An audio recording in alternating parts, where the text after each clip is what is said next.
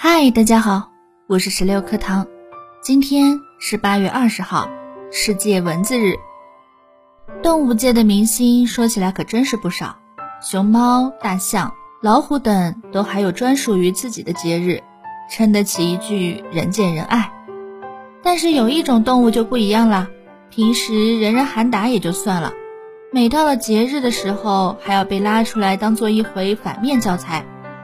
堪称史上最惨主角儿，这个动物啊，便是蚊子。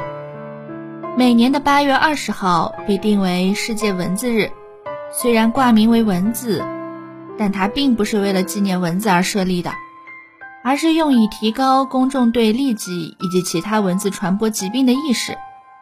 蚊子除了被当众抵制，其他什么戏份都没有。其实啊，蚊子的定位系统主要分为三个部分。嗅觉、视觉和温度，掌握的这三项基本功能，蚊子还真的就不愁找不到猎物。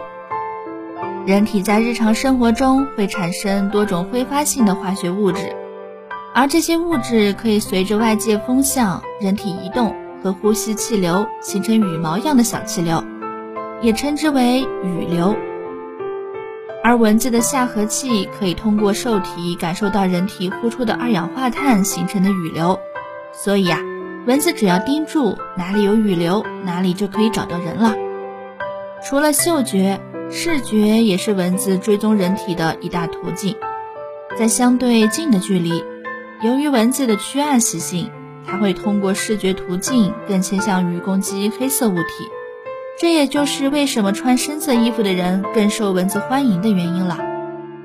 最后还有更明显的一点，就是通过温度来追踪人体的所在。这一点在晚上的时候尤为明显，大家肯定都体会过：开了灯找不到蚊子，关了灯却有一群蚊子在耳边嗡嗡叫的情景。真是一只蚊子没少见，脸上的巴掌印倒是添了不少。这是因为，当我们关灯睡觉的时候，后脑紧贴枕头，热量会相对增加，所以蚊子会根据人体的热量寻找而来，嗡嗡声也就随之而来了。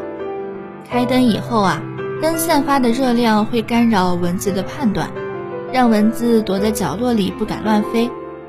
而关灯后，房间里最大的热源就是人体了，这样蚊子就可以精准的定位了。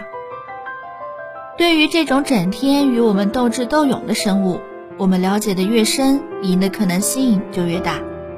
在世界文字日，对文字说再也不见。